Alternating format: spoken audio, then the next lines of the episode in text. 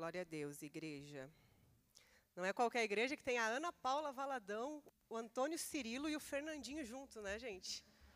Glória a Deus, que bênção, que bênção, somos privilegiados. Para quem conhece meu esposo Raul, sabe que sempre que ele prega, sempre não, mas geralmente ele canta antes, né? Como eu não tenho esse dom ainda, né, eu, é, de cantar bem, né? Eu canto, mas não canto bem. Aí eu pedi para ele ministrar um louvor para a gente, tá? Eu amo ele cantando, adorando. Amém? Pode apagar a luz? Você está na casa do Pai, amém? Você tem intimidade com o Pai. Te convido a adorá-lo nessa manhã, continuar adorando, que Ele está aqui. Nós cantamos, Jesus vem e passeia em nosso meio, vem e dança em nosso meio, vem e nos toque de novo. E se você cantou isso de todo o teu coração, tenha certeza, Ele está aqui. Se você anseia isso de todo o teu coração, tenha certeza, Ele está aqui. Ele está passeando em nosso meio, Ele está dançando em nosso meio e Ele está nos tocando, amém?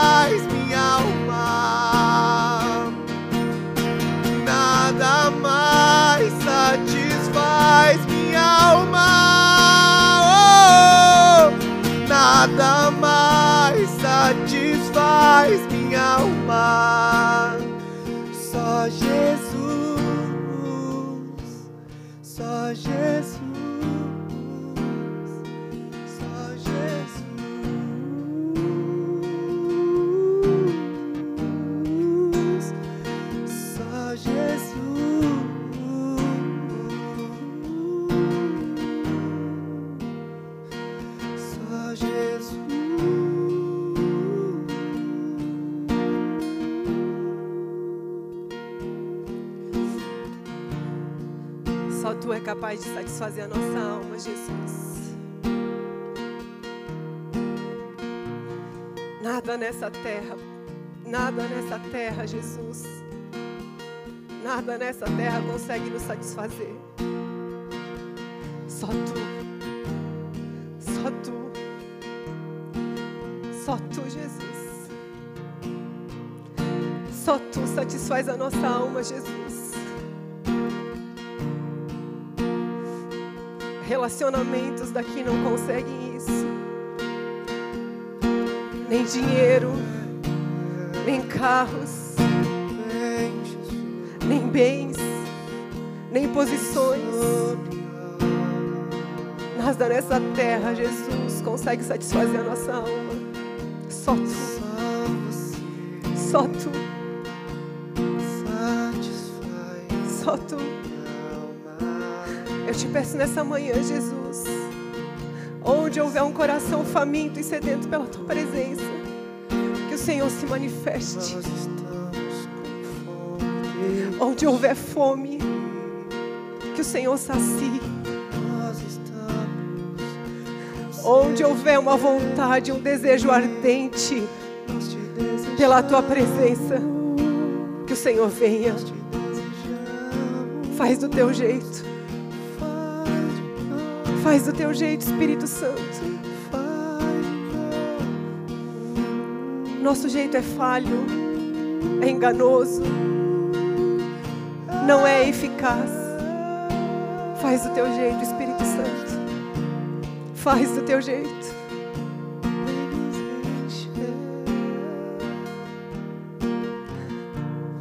Nós abrimos mão do nosso controle.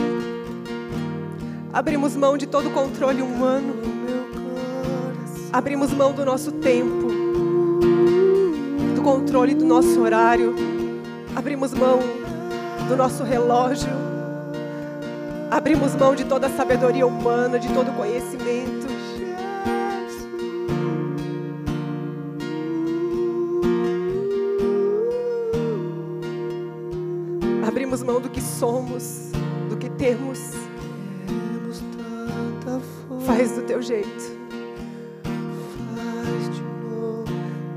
Conhece exatamente o coração de cada um que está aqui. O Senhor conhece exatamente a história, a trajetória, as dúvidas, os medos, os sonhos. O Senhor conhece exatamente o que cada um aqui está passando nesse momento, nesse dia. E nós te pedimos, Senhor, faz do teu jeito.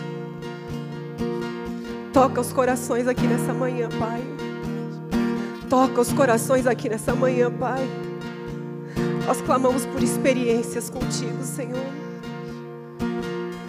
Experiências profundas contigo. Que sejam tão profundas, Pai, que nunca mais saiamos da tua presença. Experiências que nos amarrem a ti. Que nos amarrem ao teu amor, à tua palavra. Em nome de Jesus. Espírito Santo, toca cada um aqui nessa manhã. Toca no mais profundo do nosso ser.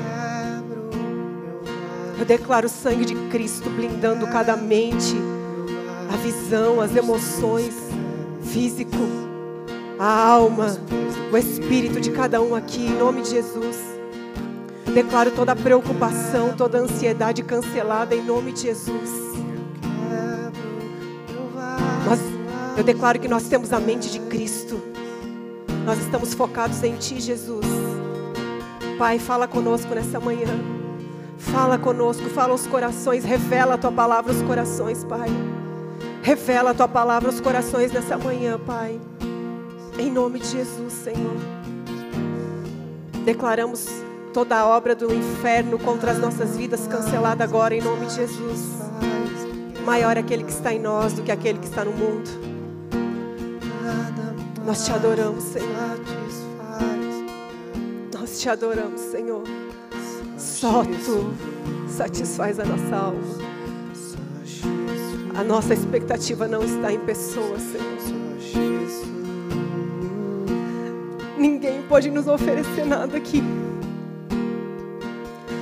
Ninguém pode nos oferecer nada aqui, Pai, se não for o teu amor, se não for o teu espírito, se não for a condução que vem de ti. A nossa expectativa está em ti, Jesus. A nossa expectativa está em Ti, Espírito Santo, no Teu toque, na Tua presença, naquilo que o Senhor pode nos proporcionar.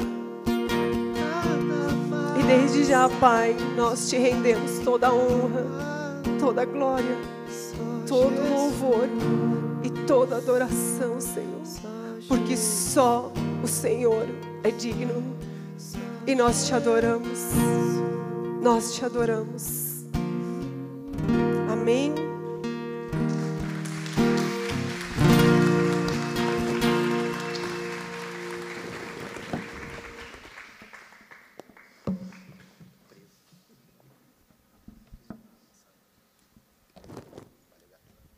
Glória a Deus. Se ranho fosse dinheiro, eu já andava de Lamborghini, gente. É muita produção, igreja. Glória a Deus. Com sinusite ainda o negócio, né, prospera. Glória a Deus. Você está feliz de estar aqui na casa do Senhor? Você não está feliz, vai ficar, amém? O Senhor é o motivo da nossa alegria. Glória a Deus. Fico feliz porque vocês estão aqui e vocês foram escolhidos pelo Senhor nessa manhã para ouvirem essa palavra. Amém? O mundo é composto de quantos bilhões de pessoas? Não sei, dois, seis, oito? É, o pessoal está multiplicando, né? E vocês foram escolhidos para estarem aqui nessa manhã. E vocês escolheram estar aqui nessa manhã. Amém? Isso é muito importante. É muito triste você dar comida para quem não tem fome. E se você está aqui nessa manhã, é porque você tem fome. E o Senhor tem a comida. Amém? A mãe da Rafa. Glória a Deus. Que bom que você está aqui. Glória a Deus. Bênção. Vamos abrir a palavra em Ezequiel, capítulo 47, versículo de 1 a 12. Eu estou na ACF.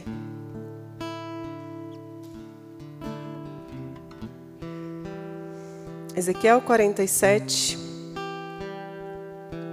Eu vivi uma experiência com Deus que me levou a essa palavra. Eu quero compartilhar com vocês nessa manhã. Vamos lá? Depois disso, me fez voltar à porta da casa, e eis que saíam águas por debaixo do umbral da casa para o oriente, porque a face da casa dava para o oriente, e as águas desciam de debaixo, desde o lado direito da casa ao sul do altar. E ele me fez sair pelo caminho da porta do norte, e me fez dar uma volta pelo lado direito. Não, me fez dar uma volta pelo caminho de fora, até a porta exterior, pelo caminho que dá para o oriente, e eis que corriam as águas do lado direito. E saiu aquele homem para o oriente, tendo na mão um cordel de medir, uma corda, e mediu mil côvados, 500 metros, e me fez passar pelas águas, águas que me davam pelos artelhos ou tornozelos e mediu mais mil côvados, e me fez passar pelas águas, águas que me davam pelos joelhos. E outra vez mediu mil, e me fez passar pelas águas que me davam pelos lombos.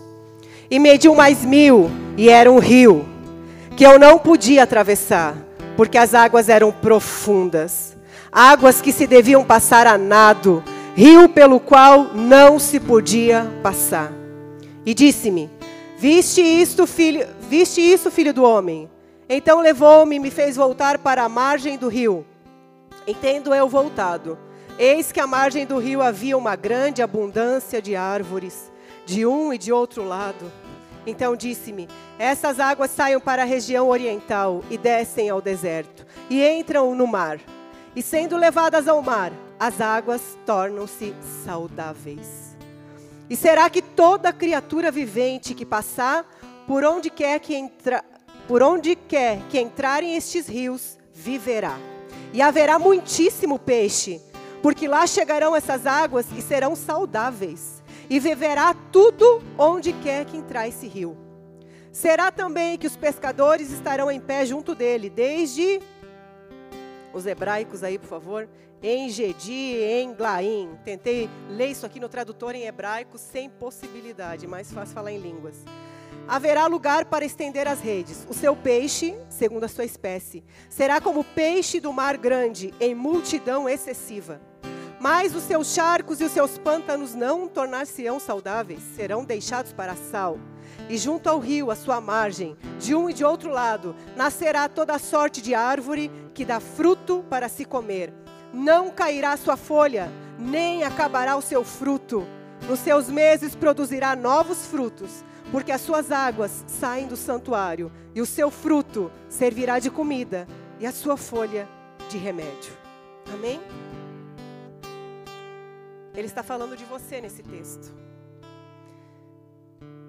E é uma promessa de que se você mergulhar nas águas profundas do Senhor, é isso que vai acontecer com você. As árvores crescerão, você dará frutos, e os frutos que você produzirá alimentarão a outros. Amém? Essa palavra o Senhor me deu por causa de uma experiência que eu vivi. Dia 28 de outubro desse ano, Karine, que está aqui, me convidou para ir para a praia, uma quinta-feira à tarde. Eu falei, vamos. Eu e a Vanessa Rocha. E fomos nós três e os nossos e o Daniel e o Teodoro, nossos filhos. E nós fomos à praia. Chegamos lá, sentamos, os meninos brincando na areia, no mar, voltamos. E a gente conversando. E a praia estava vazia, totalmente vazia. Só nós ali. Depois elas, né, no contexto da história, elas falaram que tinha uma mulher atrás de mim, mas como estava de costas, não vi. Uma mulher e algumas crianças, mas no mais vazia, não tinha ninguém. E de repente nós estávamos conversando ali na areia. E uma mulher corre até o mar e volta. Eu nem vi que tinha criança no mar, mas tinham três. E uma mulher vai correndo até o mar e volta rápido, e vai correndo até o mar e vem até a gente e começa a gritar desesperadamente: Os meus filhos estão se afogando, os meus filhos estão se afogando. Os meus filhos vão morrer, os meus filhos estão se afogando. E eu levantei, Karine grávida. Nós três levantamos. Não dá para pensar muito. E eu e a Vanessa saímos no impulso. E ela desesperada, num desespero que só uma mãe pode entender. E ela olhava para a gente desesperada, chorando, e dizendo: Os meus filhos vão morrer, os meus filhos vão morrer, eu não sei nadar, os meus filhos vão morrer. Não como estou falando, ela estava gritando, ela estava desesperada. E eu olhei para o mar e estavam as três crianças lá. E eu saí correndo e eu falei, eu vou ter que ir. Eu nem sei se eu não, nem percebi que eu falei isso, as meninas que me contaram depois. E eu fui, eu e a Vanessa Rocha fomos para o mar. E a Vanessa voltou para pegar uma prancha. Só que a Vanessa Rocha tem asma. E na corrida da areia até o mar, da volta, pegou a prancha e voltou, ela ficou sem ar. Então ela chegou no início do mar ela olhou para mim e falou assim: Eu não consigo. Porque ela estava sem ar, ela não conseguia respirar mais. E ela estava sem bombinha e numa crise de asma. E eu peguei a prancha, tomei a prancha das mãos dela e eu falei: Eu vou. Só que tem um detalhe: eu não sei nadar. Quando eu tinha mais ou menos 14, 15 anos, eu vim uma vez, eu sou do interior do Rio Grande do Sul, eu vim uma vez para a praia com minha avó e os meus primos. E eu passei por uma experiência de afogamento onde eu desmaiei na praia. Então eu venho com trauma desde lá, medo. Só que naquele momento eu não tive medo nenhum. Eu olhei para o mar e, e, desde então eu não, não nado, não né, me cuido. E naquele momento eu olhei para aquelas três crianças e eu não pensei que eu não sabia nadar, eu não pensei que o mar não é um balde de água, não é o meu chuveiro. Eu só olhei para aquelas três crianças e pensei: alguém tem que fazer alguma coisa. A mãe não sabe nadar. Karine está grávida ficou cuidando das crianças. A Vanessa não consegue respirar, sobrou eu. Alguém tem que tentar. E eu pensei: prefiro morrer tentando do que não fazer nada. E eu peguei aquela prancha e fui mar adentro. E como fala a palavra de Ezequiel, a água foi pelo tornozelo, foi pelo joelho, foi pelo lombo. Porém, além de não saber nadar, além de ter um trauma, eu não conheço absolutamente nada de mar. Pois fui contar minha experiência para o meu marido e ele começou a me ensinar técnicas de como fugir da é, arrebentação, correnteza, aquele negócio aqui, né? Arrebentação, isso aí. Aí eu falei, amor, sério, não rola, não tem como. E eu lá com a pranchinha de isopor, água nos lombos, eu olhei para as crianças, elas estavam perto de mim, né? Como daqui, ali na primeira fileira. E eu estendi a prancha para elas segurarem e virem. E isso a água já aqui, isso já é um milagre para mim. Só que veio a primeira onda. E ela estava muito alta e muito violenta. Eu não entendo de mar, mas o mar estava muito violento naquele dia. E como eu sei disso? Porque os pescadores falaram depois. Inclusive nos xingaram, né?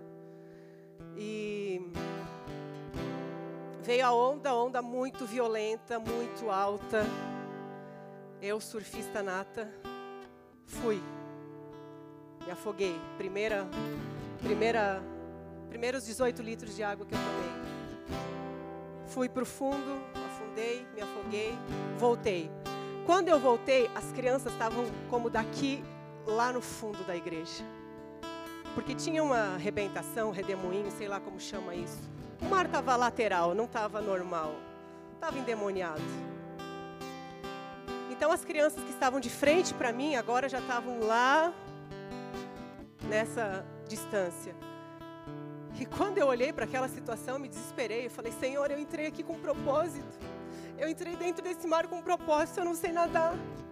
Eu entrei com um propósito de salvar essas crianças e agora o que eu posso fazer por elas, Senhor? Elas estavam muito longe. E a maior delas, de 12 anos, já havia saído da água, conseguiu sair. Então sobravam duas. Que é o Pedro, que tem 8 anos, e a Antonella, que tem 6 anos.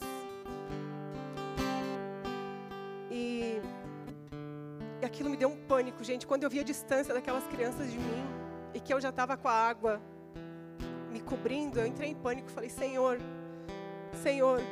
E eu comecei a clamar. Comecei a clamar, comecei a gritar. E até um ponto eu enxergava a Vanessa e eu olhava para ela, e aí eu já tinha me afogado várias vezes. Eu olhava para ela e dizia: Amiga, me salva. Gritei umas duas vezes: Amiga, me salva. Só que ela não se mexia, ela não conseguia andar. E aí, nisso, ia para o fundo do mar, voltava, ia para o fundo do mar e voltava. E eu comecei a olhar para o céu e falar: Senhor, só tu podes nos salvar. Só tu. Talvez qualquer outra pessoa no lugar onde eu, eu estou resolveria isso de forma fácil, mas eu não consigo. E eu olhava para o céu e dizia: Senhor, eu gritava: Senhor, só tu pode nos salvar. Senhor, só tu pode nos salvar. Senhor, salva essas crianças, por favor, salva essas crianças. Há uma mãe clamando, a mãe está desesperada. Ela tem cinco filhos, dois estão morrendo no mar. Senhor, salva essas crianças. E eu gritava dentro do mar, e gritava, e olhava para o céu e clamava, clamava: Senhor, salva essas crianças. Senhor, salva essas crianças. Senhor, nos salva, nos tira desse lugar. E mergulhei mais muitas vezes, engoli muita água e bebi a metade do mar. E de repente, chega um senhor, um senhorzinho perto de mim. Baixinho, magrinho, magrinho, magrinho. Eu dava duas dele. E ele olhou para mim e falou: Me dá essa prancha. E eu de prancha, gente. Só que a prancha. E ele falou: Me dá essa prancha. Eu falei: Eu não sei nadar. Gritei: Eu não sei nadar. Ele falou: Sai desse mar caminhando. E eu saí do mar caminhando. Não me perguntem como. Na minha cabeça tem duas cenas: eu clamando a salvação e eu fora do mar. A trajetória de como eu saí de lá, não me perguntem como aconteceu, eu não sei. Eu creio que de forma sobrenatural um anjo do Senhor me carregou. De verdade. Eu não tenho a cena, porque eu tentei diversas vezes mergulhar. Eu tentei usar aquela prancha, eu tentei sair daquilo, eu tentei ir para lateral, eu tentei tudo e eu não consegui. E eu saí do mar. E eu não salvei nenhuma criança, mas o Senhor salvou. Aquela mãe em desespero, ela pediu a nossa ajuda enquanto eu entrava no mar. Ela saiu pelas ruas lá. Bairro é aquilo? É praia do quê? Sonho? É, papagaio, sonho, pinheiro, sei lá. É, ela saiu pelas ruas gritando no desespero. Encontrou, não era pescador, era pedreiro. Na minha cabeça era pescador. Encontrou os pedreiros fazendo uma obra. Esse senhor estava nessa obra. E esse senhor veio, foi o senhor que tirou a prancha da minha mão. E foi até as crianças e salvou as crianças, tirou as crianças do mar. Glória a Deus pela vida dele. Ele me xingou.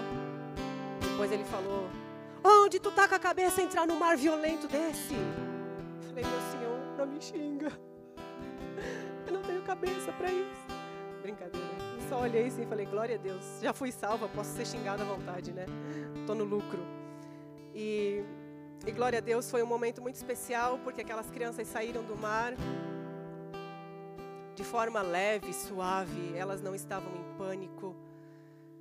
O irmão de oito anos ficou ali cuidando da irmã o tempo todo, gente, e eles estavam muito longe da areia, muito longe, muito longe. Era uma cena de pânico mesmo, sabe? E aquela praia vazia, não tinha ninguém. E aquelas crianças saíram do mar, e eu sentei porque estava sem perna totalmente, tremia. Tinha bebido água, saindo água pelo nariz. E nós sentamos ali com a mãe, com as cinco crianças, mais os nossos dois. E nós começamos a orar. Glorificar o nome do Senhor. Porque Ele nos salvou naquele dia. Porque Ele teve misericórdia de nós. Porque nós pudemos desfrutar do poder dele naquela tarde. E é sobre isso que eu quero falar contigo, com cada um de vocês, nessa manhã. Se você não mergulhar, você não vai experimentar. Tem coisas na nossa vida, queridos, que a gente precisa passar. Porque se a gente não passar, a gente não vai conhecer Deus. A gente não vai ser alimentado por Ele. A gente não vai viver experiências escandalosamente maravilhosas que Ele tem pra gente. E quando eu voltei em mim, lá naquela praia sentada, eu só pensava, Senhor, eu viveria tudo de novo. Eu me afogaria de novo. Eu tomaria toda essa água de novo. Eu entraria em pânico de novo. Eu veria tudo isso de novo, Senhor. Eu jamais, recu jamais recusaria esse convite de vir para esse lugar. Eu faria tudo de novo. Deus, eu te conheci nessa tarde. Eu te conheci nessa experiência. Eu te conheci nesse mar. Eu conheci teu poder, eu conheci o poder de um clamor, de uma oração. E não só o poder de um clamor, de uma oração, mas do Deus que ouve essa oração, que é muito além. Eu quero te encorajar nessa manhã a aceitar viver tudo que Deus tem para você. Rio na Bíblia significa vida.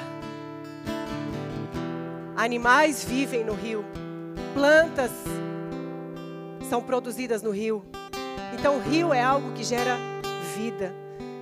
E o anjo, no livro de Ezequiel, capítulo 47, vai conduzindo o profeta a esse rio. E quem é o rio? Jesus. João 7,38 fala: Quem crer em mim, como diz a Escritura, do seu interior fluirão rios de águas vivas. O que esse texto nos fala?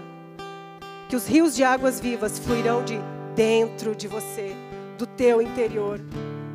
Então você tem que entender que não são as pessoas que vão produzir isso por você. Que não são as pessoas que, que vão viver isso por você. É muito legal quando você ouve o testemunho das pessoas. Alguém fala para você: Olha, eu fui curado. Você fala glória a Deus, você se alegra com isso. Mas é diferente quando você é curado. E aí alguém chega para você e fala: Olha, eu tive a minha vida financeira restaurada. E você se alegra, você fala glória a Deus. Mas é diferente quando a sua vida financeira foi restaurada. Ou quando alguém chega para você e fala: Meu casamento foi restaurado. Você se alegra. Mas é diferente quando o seu casamento é restaurado. É a sua experiência. É de dentro de você. Ninguém pode produzir por você. E esse é o tempo, queridos, que Deus tem para a gente viver as nossas próprias experiências com Ele. É o tempo de a gente não ficar se alimentando das experiências dos outros, daquilo que os outros estão vivendo. Você vem para a casa de Deus e você ouve palavras, você fica impactado porque é a palavra de Deus e ela tem poder tem poder para nos libertar, para restaurar, para curar as nossas vidas. É a palavra de Deus, a gente se alimenta dela. Mas chegou o tempo do Senhor, de você se alimentar, de você buscar direto da fonte, de você não precisar mais de terceiros, de alguém que fica te empurrando o tempo todo. Vamos lá, vamos lá. Mais uma oração, mais um jejum, mais uma palavra, mais uma busca.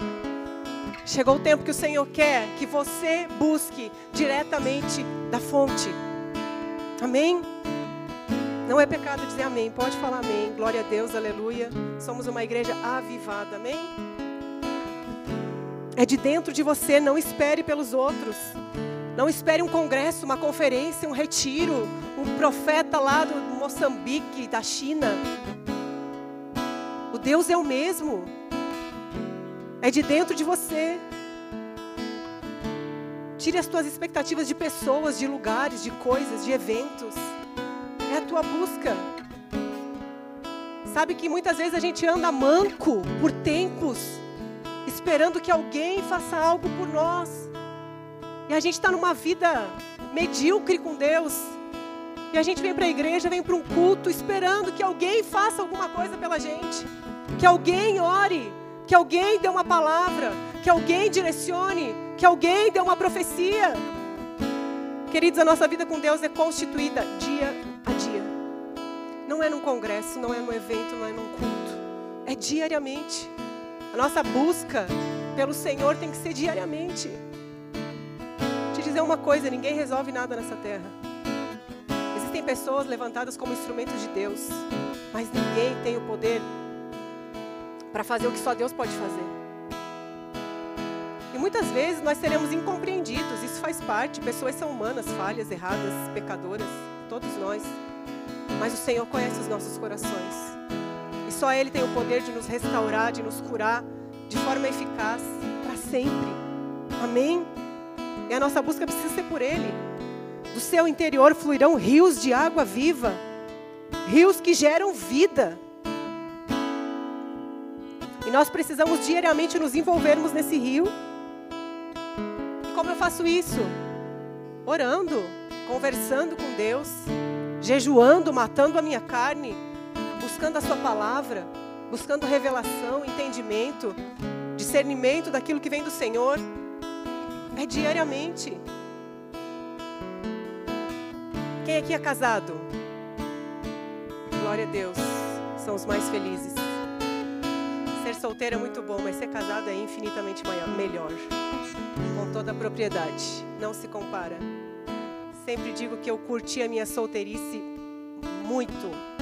Me converti com 16 anos. Então eu aproveitei muito na igreja. Muito, muito, muito, muito, muito. E foi maravilhoso. Mas o casamento é muito superior. Sabe a glória da segunda casa? É isso. A glória da segunda casa é muito superior à da primeira. Então, os casados, vocês casaram. Glória a Deus. Aí, já pensou se fosse assim? Cada um mora num lugar, se reúne uma vez por ano. Vamos fazer um evento do nosso casamento. Os dois se reúnem. Esse dia nós temos para restaurar o nosso casamento. Aí, num dia, tudo acontece. Passa mais um ano daquele jeito. É assim? Não. Casamento é uma construção diária.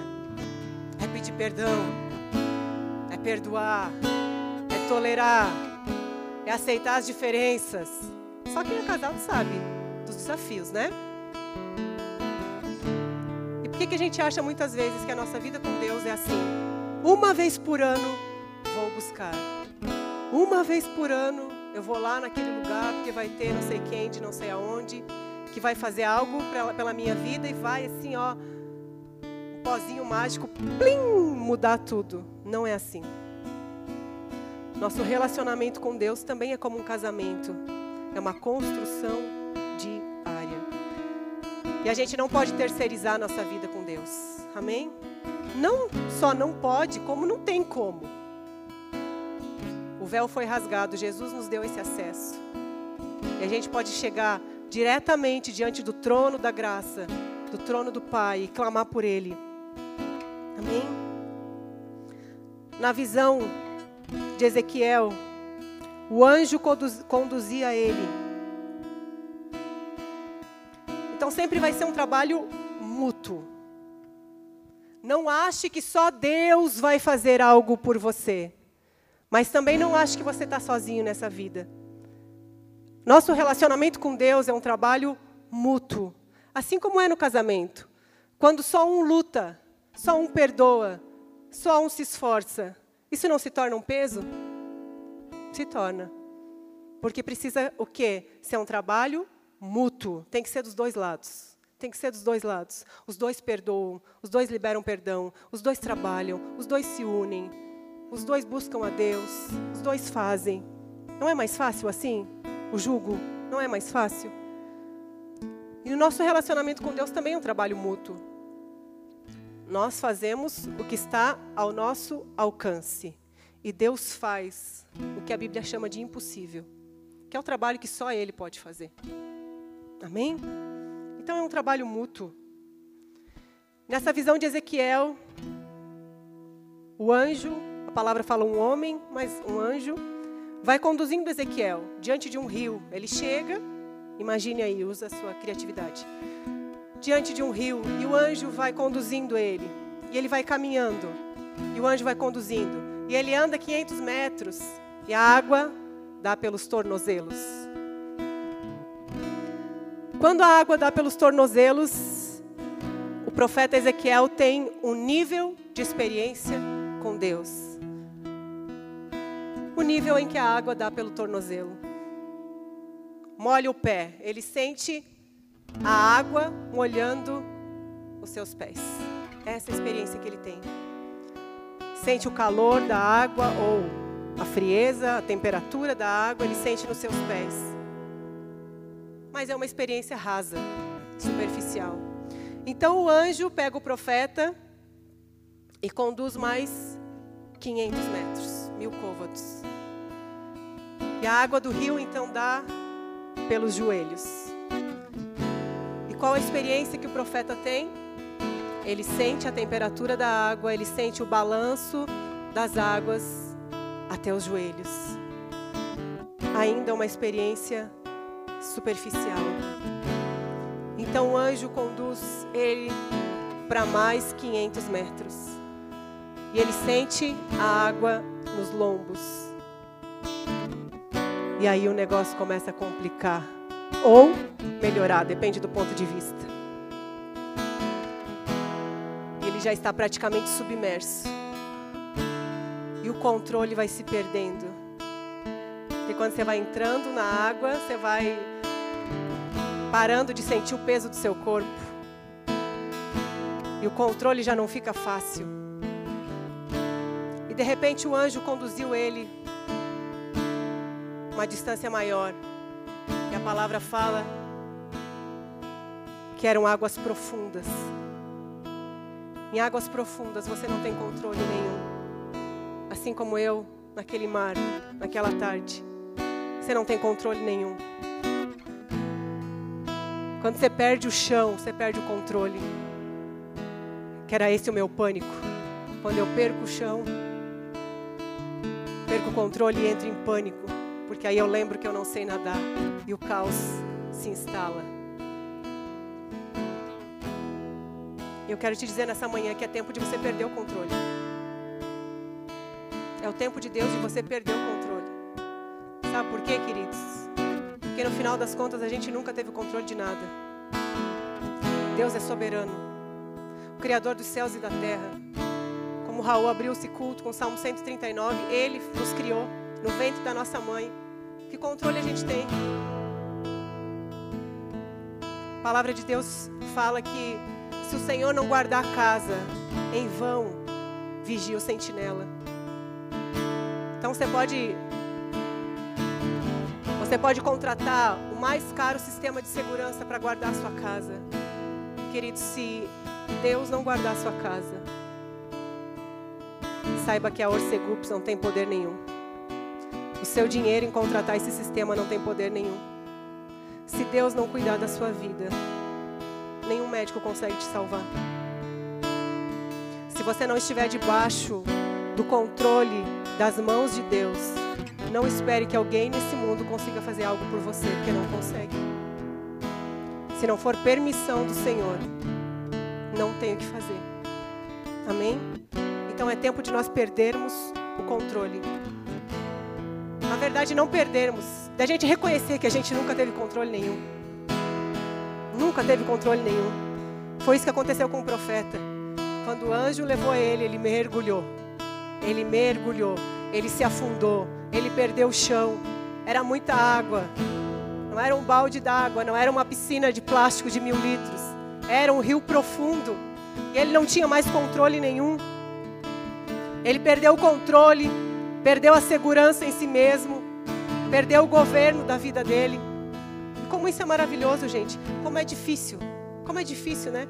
A gente, como ser humano, a gente quer controlar tudo, quer governar tudo. Não, eu, eu trabalho 20 dias no mês, 30 dias no mês, eu ganho isso, isso dá para pagar minhas contas, sobra isso, vou fazer isso, vou guardar aquilo, vou. E aí do nada surge uma doença, surge uma enfermidade, o muro caiu, o carro quebrou, alguém bateu. Um amigo precisou e você vê que não tem controle nenhum. Que no fim das contas não tem controle nenhum. Quando você mergulha, perde o controle e o rio te carrega. E é o que, é o, que o Senhor tem para nós nesse tempo. Que a gente perca mesmo o controle. Que a gente mergulhe. Que a gente deixe o rio de Deus nos carregar. Amém? É fácil? Não, não é fácil. Viver uma experiência não é fácil. Eu contei a minha experiência da, do afogamento no mar das crianças e foi muito difícil. Ali na hora, enquanto eu orava, eu olhava para o céu e vinha a onda e me afogava e eu voltava e eu gritava e me afogava e voltava e gritava. Eu olhava para o céu azul e eu via Deus sorrindo para mim, falando: É isso quero que você perca o controle. Eu preciso que você perca o controle. Eu preciso que você não seja mais dona da tua vida. Eu preciso que você assuma isso. Que você assuma, que você reconheça que eu sou o dono, que eu sou o Senhor, que eu tenho total controle sobre você. É isso. É isso. Via Deus sorrindo no meu pânico. Não porque Ele gosta de ver a gente sofrer, de forma alguma. Mas eu vou te dizer uma coisa: tem experiências, queridos, que a gente vai precisar passar. Vai precisar. Doendo, gemendo, clamando, sofrendo, sangrando.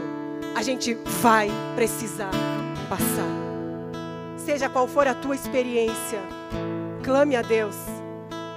Mas passe em alegria, sabendo que depois da tempestade vem a bonança.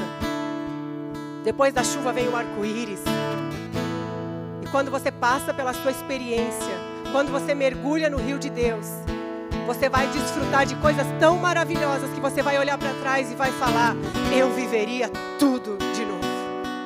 Amém? É pela fé que você faz isso. É pela fé. Entrar no rio de Deus não significa apenas experiências maiores, mas significa rendição, perda de controle perda do governo sobre a tua própria vida. Entrar no rio de Deus não é uma experiência rasa, é uma experiência profunda. Eu não sei o que você tem passado hoje, as experiências que você tem vivido hoje. Mas que a tua oração seja, Senhor, me ajuda a passar por isso, te adorando.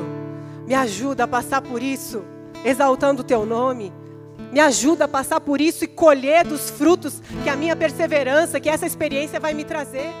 Senhor, me ajuda a te conhecer mais em tudo isso que eu estou passando. Se revela para mim nesse cenário caótico que eu estou passando. Se revela para mim, Senhor. Deus quer se revelar a você no cenário que você está vivendo. Amém? E águas profundas é o destino que Deus tem para cada um de nós. A palavra de Deus fala que nós não devemos nem ser frios e nem mornos. Porque quando a gente é frio ou morno, Deus fala que vai nos vomitar. E o Senhor nos fez para sermos cheios do fogo do seu espírito. Amém? E quando eu falo fogo do espírito, eu não estou dizendo só manifestações físicas. Estou falando algo profundo, algo que transforma o nosso caráter, a nossa conduta, os nossos passos, a nossa vida, a nossa mente, a nossa visão. Amém? Seja quente. Se entregue ao Senhor de forma que você viva experiências profundas com Ele. Não mais experiências rasas, mas experiências profundas.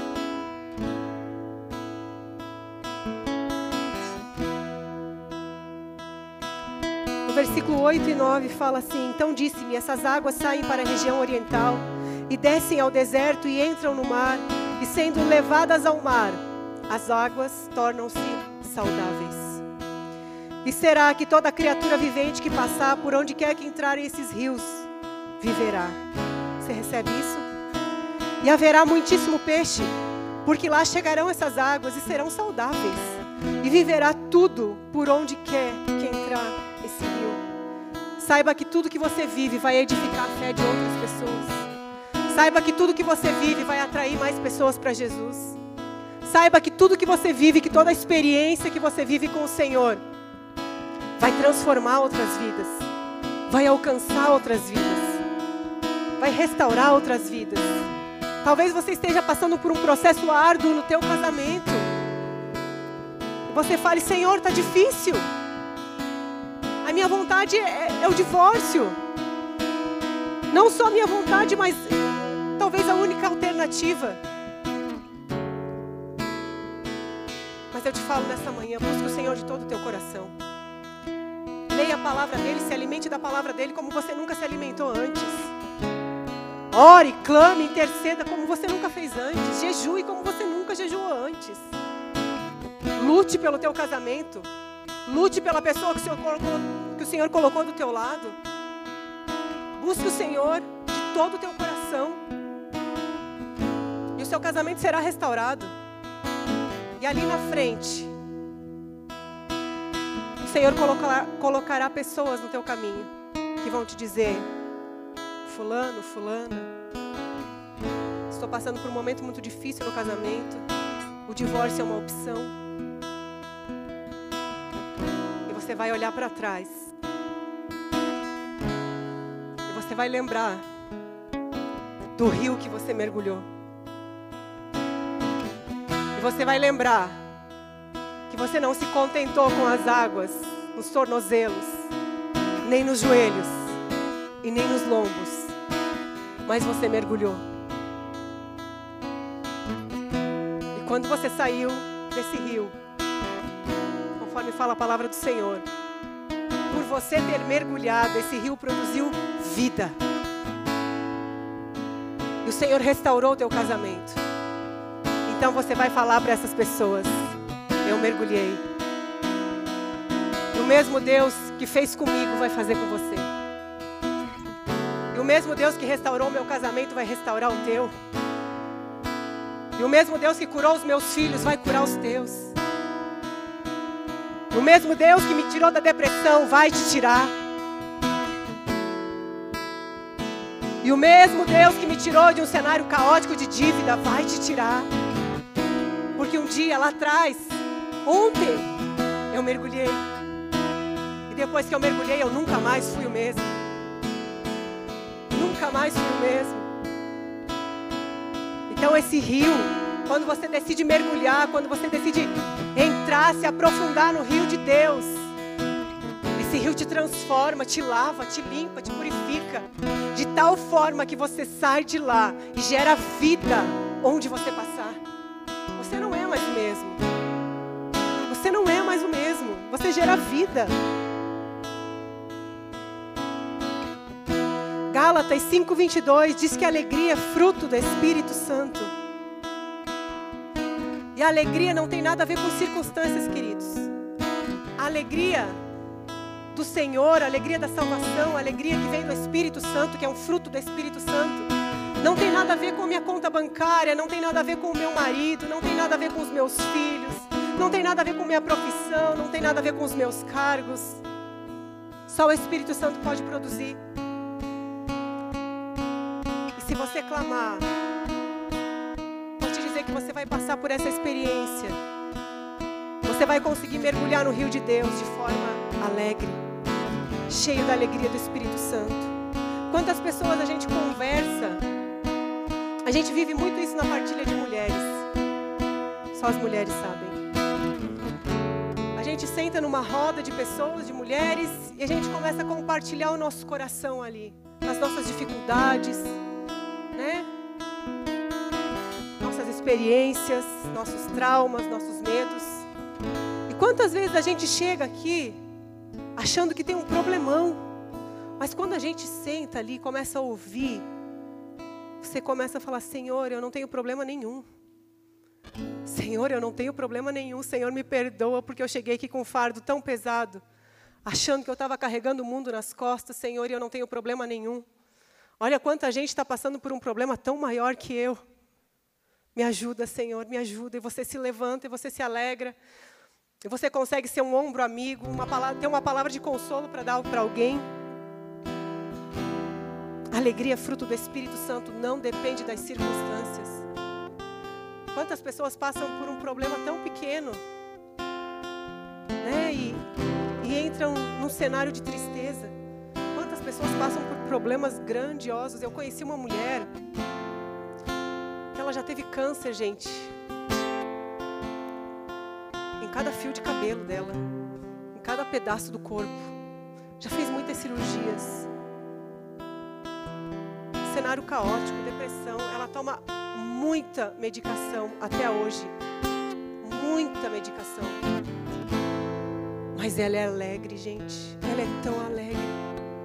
Cada vez que eu converso com ela, eu fico tão constrangida. Eu falo, Senhor, me perdoa, porque tantas vezes murmurar por coisas tão pequenas. Tão pequenas.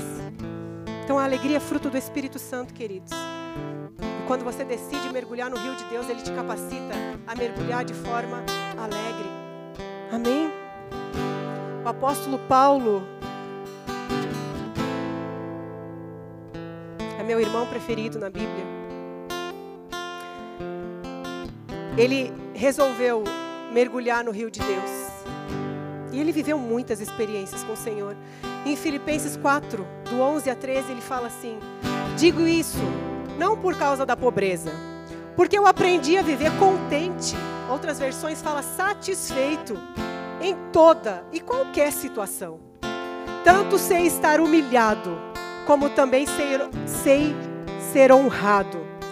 De tudo e em todas as circunstâncias, eu já tenho experiência, tanto de fartura como de fome, tanto de abundância como de escassez. E no final ele diz: Eu posso todas as coisas naquele que me fortalece. Amém? Muitas vezes a gente usa só o final desse versículo. Eu posso todas as coisas naquele que me fortalece. Uhul! Tudo vai ser lindo, maravilhoso. Olha o que ele fala antes. Eu aprendi a viver contente, alegre, satisfeito em qualquer situação.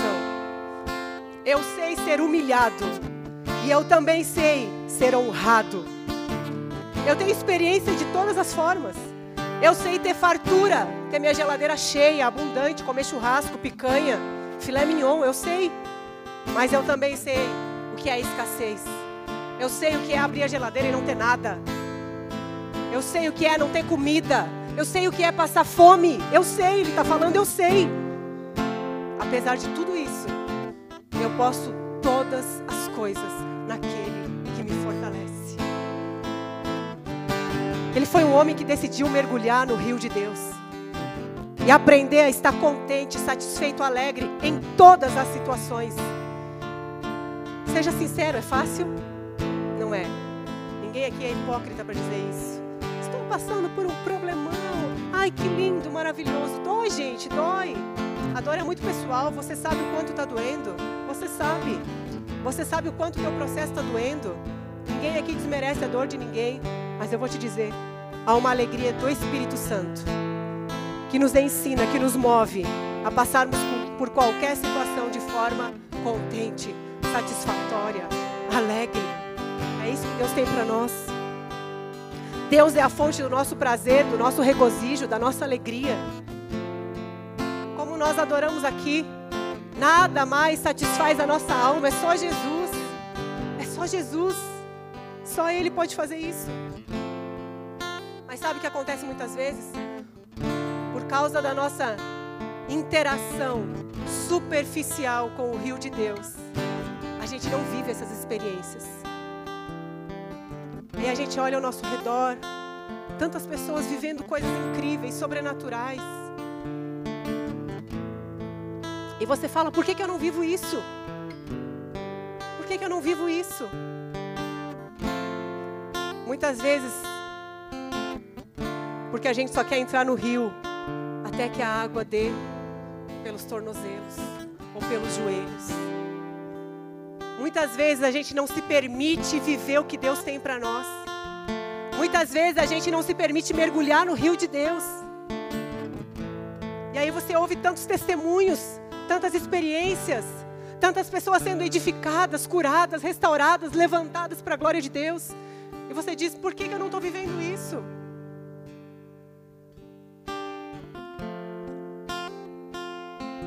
vida superficial muitas vezes. Muitas vezes. Sabe aquela vida religiosa, gente?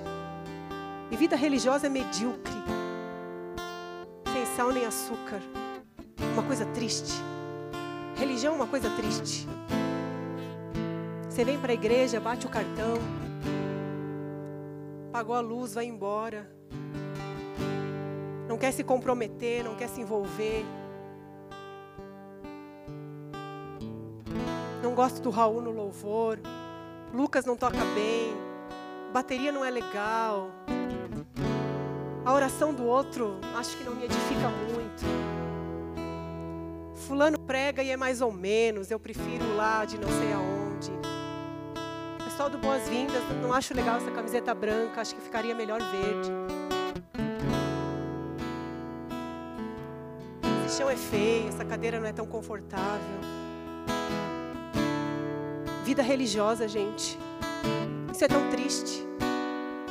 Vida religiosa é superficial. Quem vive uma religião não se aprofunda no rio de Deus. Não vive experiências profundas com Deus. Deus não tem uma vida superficial para você. E há experiências que nós só viveremos quando nós mergulhamos no rio de Deus. Pode ter certeza. Enquanto a gente tiver uma vida superficial, tem experiências que a gente nunca vai conseguir viver. Nunca. E sabe que às vezes a gente está diante do rio, diante das águas, diante do mar. Isso nos dá medo. É muita água. Se você é como eu, que não sabe nadar, que teve trauma com afogamento, se entra no mar e você quer ir até um certo ponto. Eu gosto de estar segura. Eu entro no mar, mas eu não posso tirar o pé do chão e não posso cobrir a cabeça.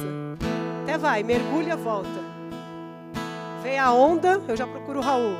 Ou até o Teodoro, meu filho de seis anos que sabe nadar e me ajuda. Então eu preciso ter segurança. E às vezes é muito. A gente passa muito isso na nossa vida com Deus. Você chega diante do mar, do rio que Deus tem para você, daquela imensidão de água. E você fica com medo. Porque você não quer perder o controle. Você não quer abrir mão do governo da tua vida. Você não quer se render. Você fala, calma, calma, calma. É, enquanto a água está no meu tornozelo, enquanto a água está no meu joelho, e até no meu lombo eu consigo dar conta. Calma. Se eu mergulhar, eu vou me afogar. Se eu mergulhar, talvez eu me afogue. Se eu mergulhar, talvez ninguém me salve. Se eu mergulhar, talvez não tenha ninguém do meu lado. Será? E se? E se eu morrer tentando? Se eu morrer me afundando?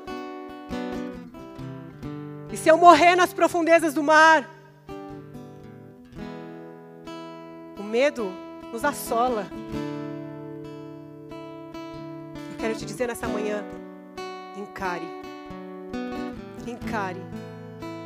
Não deixa o medo te paralisar. Não deixa o medo tomar conta de ti. E mergulhe. Perca o controle. Se renda. E viva tudo que Deus tem para você. Amém? Qual o nível de água que eu estou nesse momento da minha vida? Qual o nível de água? Qual o nível que eu já entrei no rio de Deus? Eu quero que você se avalie, que você peça para o Espírito Santo te responder isso, te avaliar, sondar o teu coração. Qual o nível de água que eu estou nesse momento da minha vida?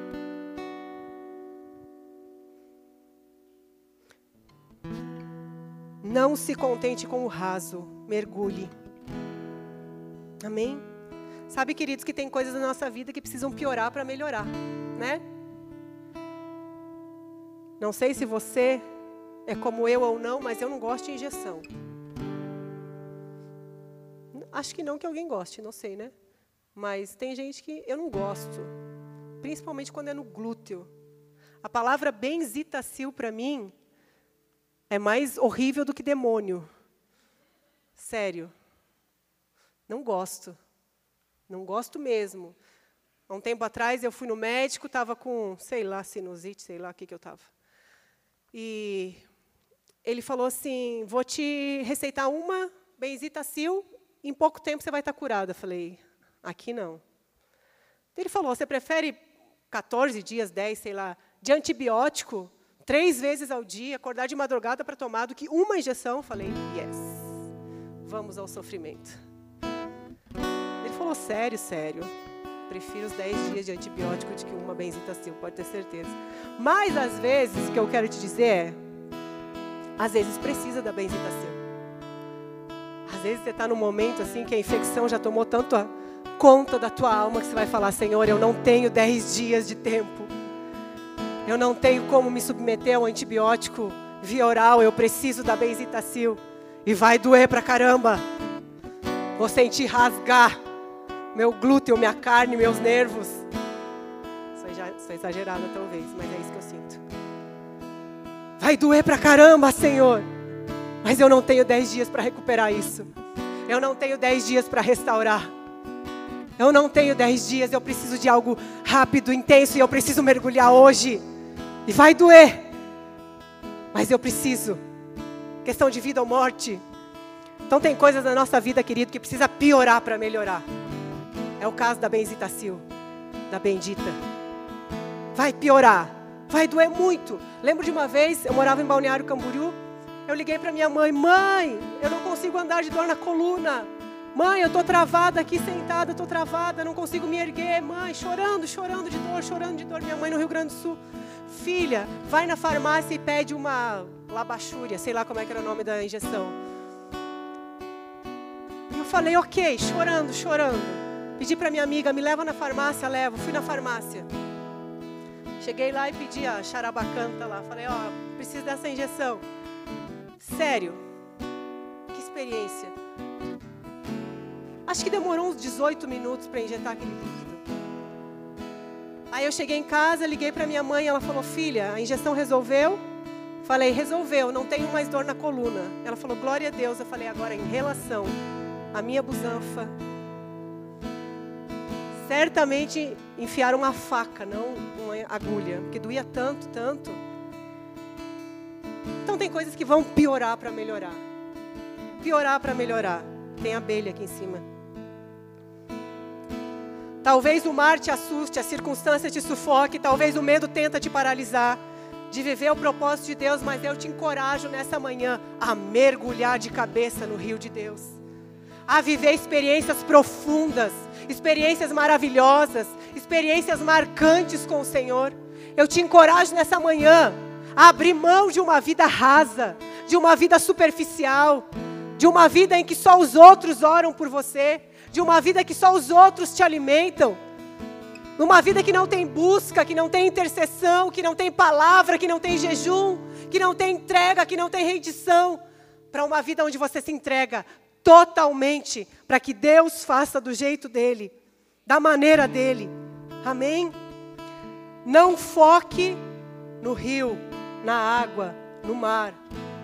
Foque no poder que Deus vai se manifestar nessa experiência. Foque no que virá depois. Na experiência que você vai contar, na mudança que essa experiência gerou dentro de você. Eu gosto muito do livro de Jó. E no capítulo 42, versículo 5, ele fala assim: Antes, Senhor, eu te conhecia só por ouvir falar, mas agora eu te vejo com os meus próprios olhos. Jó foi um homem que resolveu mergulhar no rio de Deus. Mergulhar. Jó era um homem íntegro, a palavra fala, ele era temente a Deus. Ele era obediente, ele era fiel ao Senhor. Mas aí o diabo chegou diante de Deus e falou: Posso tirar tudo? Pode, só não tira a vida. E o diabo foi tirando tudo que a terra pode dar. E no final de tudo, Jó falou isso: Senhor, no nível raso que eu vivia, eu te conhecia de ouvir falar. Mas agora, Senhor, depois de tudo isso que aconteceu, depois que eu mergulhei no teu rio, eu te vejo com os meus próprios olhos. eu te vejo com os meus próprios olhos. Você vai olhar para trás e você vai falar: Senhor, valeu a pena. Senhor, valeu a pena viver. Assim como eu, depois que saí daquele mar e voltei ao planeta Terra, e falei: Senhor, eu viveria tudo de novo. Porque dentro daquele mar eu vivi uma experiência que eu não tinha vivido antes. De conhecer de fato o poder de Deus. Deus me tirou lá de dentro, Deus tirou aquelas crianças de dentro, Deus proveu. Ai, mas foi aqueles homens que vieram e resgataram. Foi Deus que proveu, foi Deus que tocou. Não tinha ninguém naquela praia. O Espírito Santo moveu aquela mãe a sair pelas ruas gritando, clamando, pedindo ajuda. É Deus que faz todas as coisas, querido. A gente não tem controle nenhum nisso aqui. Controle nenhum. Nada está no nosso governo, nada está no nosso controle. Deus que move todas as coisas. Deus que move todas as coisas. Lucas 17, do 11 ao 20, fala assim: A caminho de Jerusalém, Jesus passou pela divisa entre Samaria e Galileia. Ao entrar num povoado, dez leprosos dirigiram-se a ele. Ficaram a certa distância e gritaram em alta voz: Jesus, mestre, tem piedade de nós. Ao vê-los, ele disse: Vão mostrar-se aos sacerdotes. Enquanto eles iam, foram purificados, foram curados. Um deles, quando viu que estava curado, voltou, louvando a Deus em alta voz, prostrou-se aos pés de Jesus e lhe agradeceu. Esse era samaritano. Jesus perguntou: Não foram purificados todos os dez? Onde estão os, outro, os outros nove? Não se achou nenhum que voltasse e desse louvor a Deus, a não ser esse estrangeiro? Então ele lhe disse: Levante-se e vá, a sua fé te salvou. Nove decidiram ficar com as águas nos tornozelos, nos joelhos, nos lombos. Um decidiu mergulhar. Nove foram curados. Um foi salvo. Você entende a diferença? Talvez você esteja passando por uma enfermidade. E você sabe o quanto isso é difícil. E eu vou te dizer, queridos: cura é uma bênção. Ser curado é uma bênção. Temos tantos testemunhos disso. Ser curado é uma bênção. Mas ser salvo é extraordinário é sobrenatural, é eterno, é maravilhoso, é muito além de uma cura. Deus tem cura para você? Tem, mas salvação é muito além, salvação é muito maior. Que vale, queridos? Viver uma enfermidade nessa terra e para o céu, ser salvo, morar com Jesus pela eternidade? Ou viver nessa terra curado, cheio de dinheiro, de posses, de fama, de poder, ir para o inferno? O que você prefere? Você precisa avaliar. Nove se contentaram em serem curados. Um foi salvo. Um desfrutou de salvação. Primeiro livro de Samuel, capítulo 1, conta, conta a história de Ana, mulher que não podia gerar, não era fértil. A palavra diz que o Senhor cerrou, fechou a madre dela. Ela não podia gerar por propósito de Deus.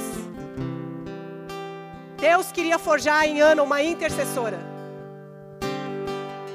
E a verdade é a seguinte: a gente relaxa quando tudo está fácil. Não é fato? Relaxa. Ser humano. Deus sabe disso. E tem situações da nossa vida que o Senhor vai precisar nos empurrar. Sabe a mãe, a águia, que para ensinar os filhotes a voar precisa empurrar do ninho? Muitas, de, muitas vezes Deus vai ter que fazer isso com a gente. Porque a gente cai num comodismo demoníaco, num conforto da carne. Que a gente não vai conseguir viver a experiência e o Senhor precisa muitas vezes nos empurrar. E glória a Deus por isso. E Ana, Deus queria forjar nela uma intercessora. E Ana decidiu mergulhar no rio de Deus, clamar ao Senhor por um filho. Deus deu a ela Samuel, um profeta, homem que o Senhor tinha um propósito gigantesco na vida dele. Ela gerou Samuel diante de Deus ela falou: Se o Senhor me der um filho, eu devolvo ele ao Senhor, eu consagro ele ao Senhor. Ele é do Senhor. E assim fez, ela gerou Samuel, teve Samuel, devolveu ao Senhor, entregou ele no templo, depois de desmamar, entregou ele no templo ao sacerdote Eli, para que o sacerdote cuidasse dele. Ela resolveu mergulhar no rio de Deus e ela gerou filho, o grande sonho da vida dela. Êxodo 2 conta a história em que Joquebede colocou seu filho Moisés no cesto, no rio Nilo, em total confiança a Deus, para que ele não fosse morto, tinha um decreto para que os meninos fossem mortos.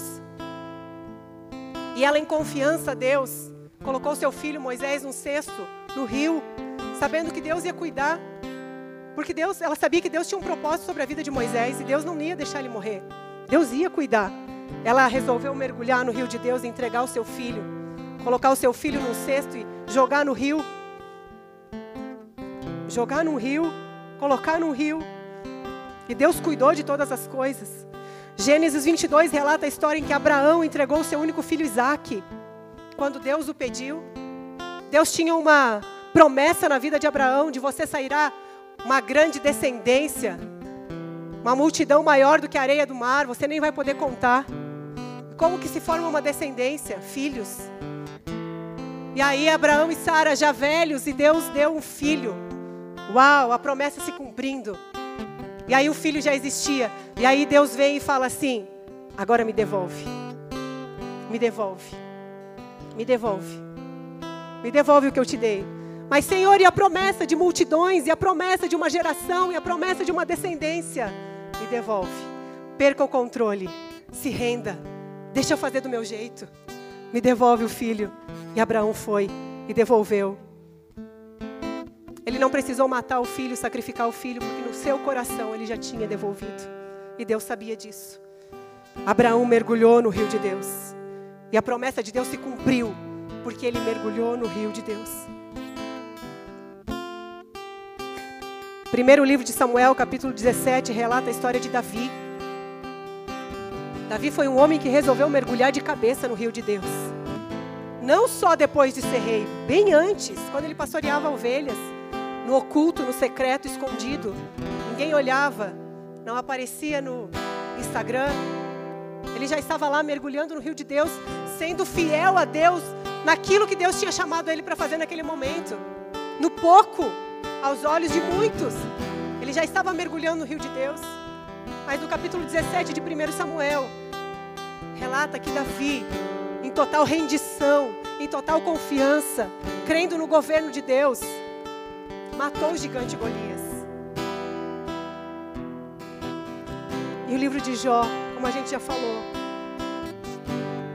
fala a experiência, relata a história de Jó, que era um homem temente, íntegro a Deus, servo do Senhor, tinha experiências com Deus, mas depois de tudo que ele viveu, depois da dor que ele passou, de perder tudo, e eu falo tudo não só coisas materiais, estou falando de filhos, de família, de alma, de humilhação, de ofensa, de crítica.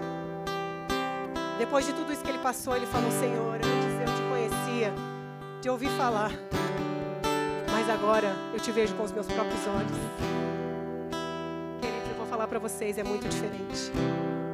É muito diferente de você conhecer Deus da boca dos outros, Deus das experiências que os outros vivem quando você conhece Deus, porque os teus olhos estão vendo. Porque você está vivendo aquela experiência. Você está vivendo a manifestação do poder de Deus na tua vida. É muito diferente. Dói, dói, muitas vezes dói. Mas é muito, muito diferente e é infinitamente melhor quando você tem suas próprias experiências com Deus. Não se contente mais em ouvir as experiências incríveis que os outros estão vivendo com o Senhor anseie por viver cada uma delas você também. Se prostre, se renda, se humilhe. Busque ao Senhor de todo o teu coração como você nunca buscou antes. Fale, Senhor, eu quero viver experiências contigo. Senhor, eu quero conhecer teu poder. Senhor, eu quero conhecer o teu coração, a tua face, eu quero ter revelação de quem tu és de fato. Não só do que os outros falam, mas eu quero experimentar.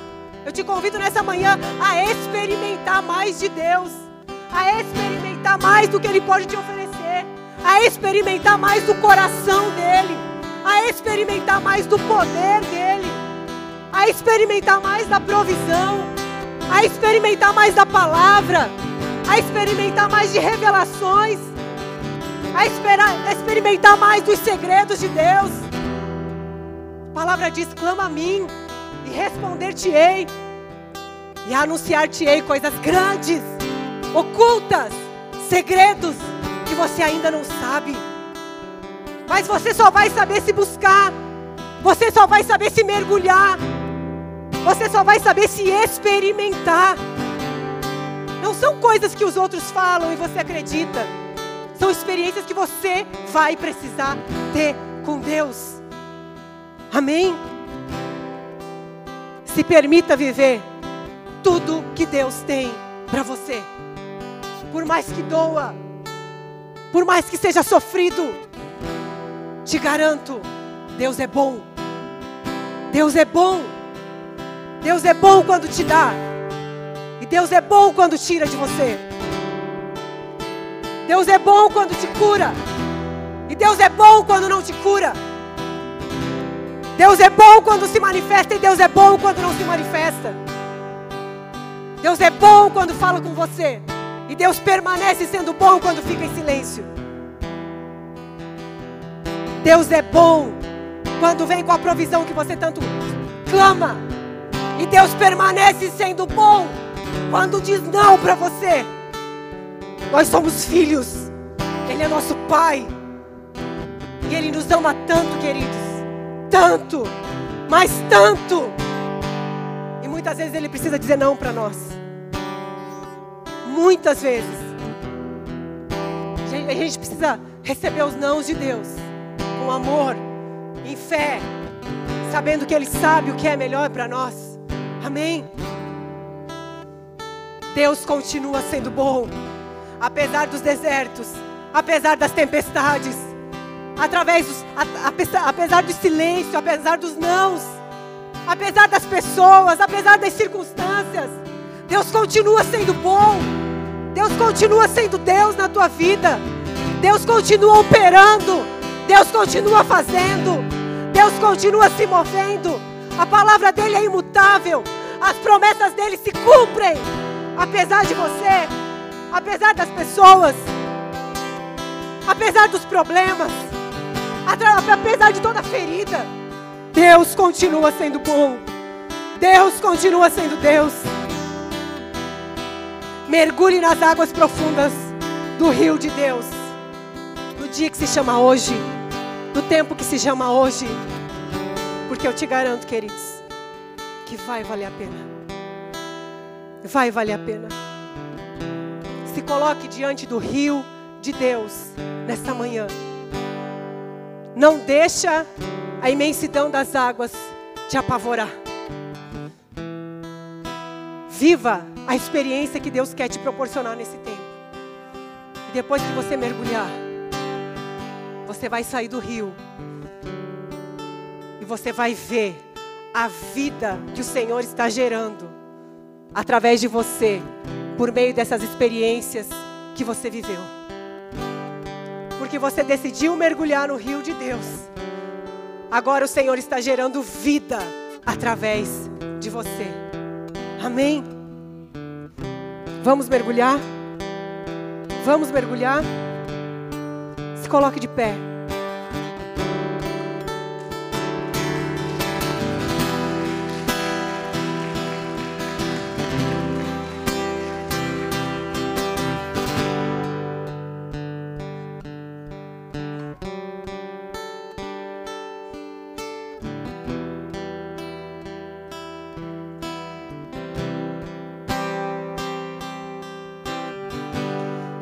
Tudo começa com o primeiro passo. É um trabalho mútuo. Ezequiel 47 fala que era um trabalho em conjunto do anjo com o profeta. O anjo direcionava, o profeta caminhava. E é assim com a gente também, é um trabalho mútuo. Não é um trabalho sozinho. Deus direciona, a gente caminha. São passos de fé, passos de obediência. E tudo começa com o primeiro passo. E o primeiro passo é você aceitar Aceitar o que Deus tem para a tua vida. Aceitar Jesus como seu Senhor. Deixar Ele te guiar. Deixar Ele te direcionar. Deixar Ele te conduzir a águas profundas. Esse é o primeiro passo. Você abrir mão do teu controle e clamar pelo controle dele sobre a tua vida. É o primeiro passo. Eu quero que você ore comigo Se essa é a tua vontade, se esse é o anseio do teu coração. Fala assim: Jesus, eu te aceito Eu te aceito nessa manhã nessa manhã como meu Senhor. como meu Senhor. Eu aceito Eu aceito o teu o senhorio teu senhorio sobre a minha vida. sobre minha vida. E eu te peço, eu te peço, me conduz a águas me profundas. conduz a águas profundas. Eu quero ter experiências Eu contigo. quero ter experiências contigo. Eu quero estar Eu quero estar debaixo das tuas mãos. debaixo das tuas mãos. Eu me rendo Eu nessa me manhã. rendo nesta manhã. Eu me rendo a ti, Eu Jesus. me rendo a ti, Jesus. Eu me rendo ao teu Eu agir. me rendo ao teu agir. Eu me rendo à tua Eu me vontade. rendo à tua vontade. Eu me rendo ao teu Eu me querer. rendo ao teu querer. Eu me rendo aos teus Eu me propósitos. rendo aos teus propósitos. Eu me rendo a tudo que o Senhor tem para Eu mim. me rendo a tudo que o Senhor tem para mim. Faz de mim Faz de mim o que o Senhor o quiser. que o Senhor quiser. Tu és o meu Tu Senhor. és meu Senhor. E eu sou o teu E servo. eu sou teu servo. Eu sou teu E filho. eu sou teu filho. E eu te aceito E nessa eu te manhã. aceito nesta manhã. Tu és o meu Deus. Tu és o meu Deus. E eu te E louvarei eu te louvarei de todo o meu de todo o coração. meu coração. Em nome de Em Jesus. nome de Jesus. Amém. Se você fez essa oração, se você quer fazer parte dessa igreja, dessa família, dê o seu nome a esses irmãos que estão com a prancheta levantada. Vem participar conosco das células, dos eventos, vem fazer parte dessa família. Desde já você é muito amado aqui. Deus tem águas profundas para você nesse lugar. Amém? Glória a Deus.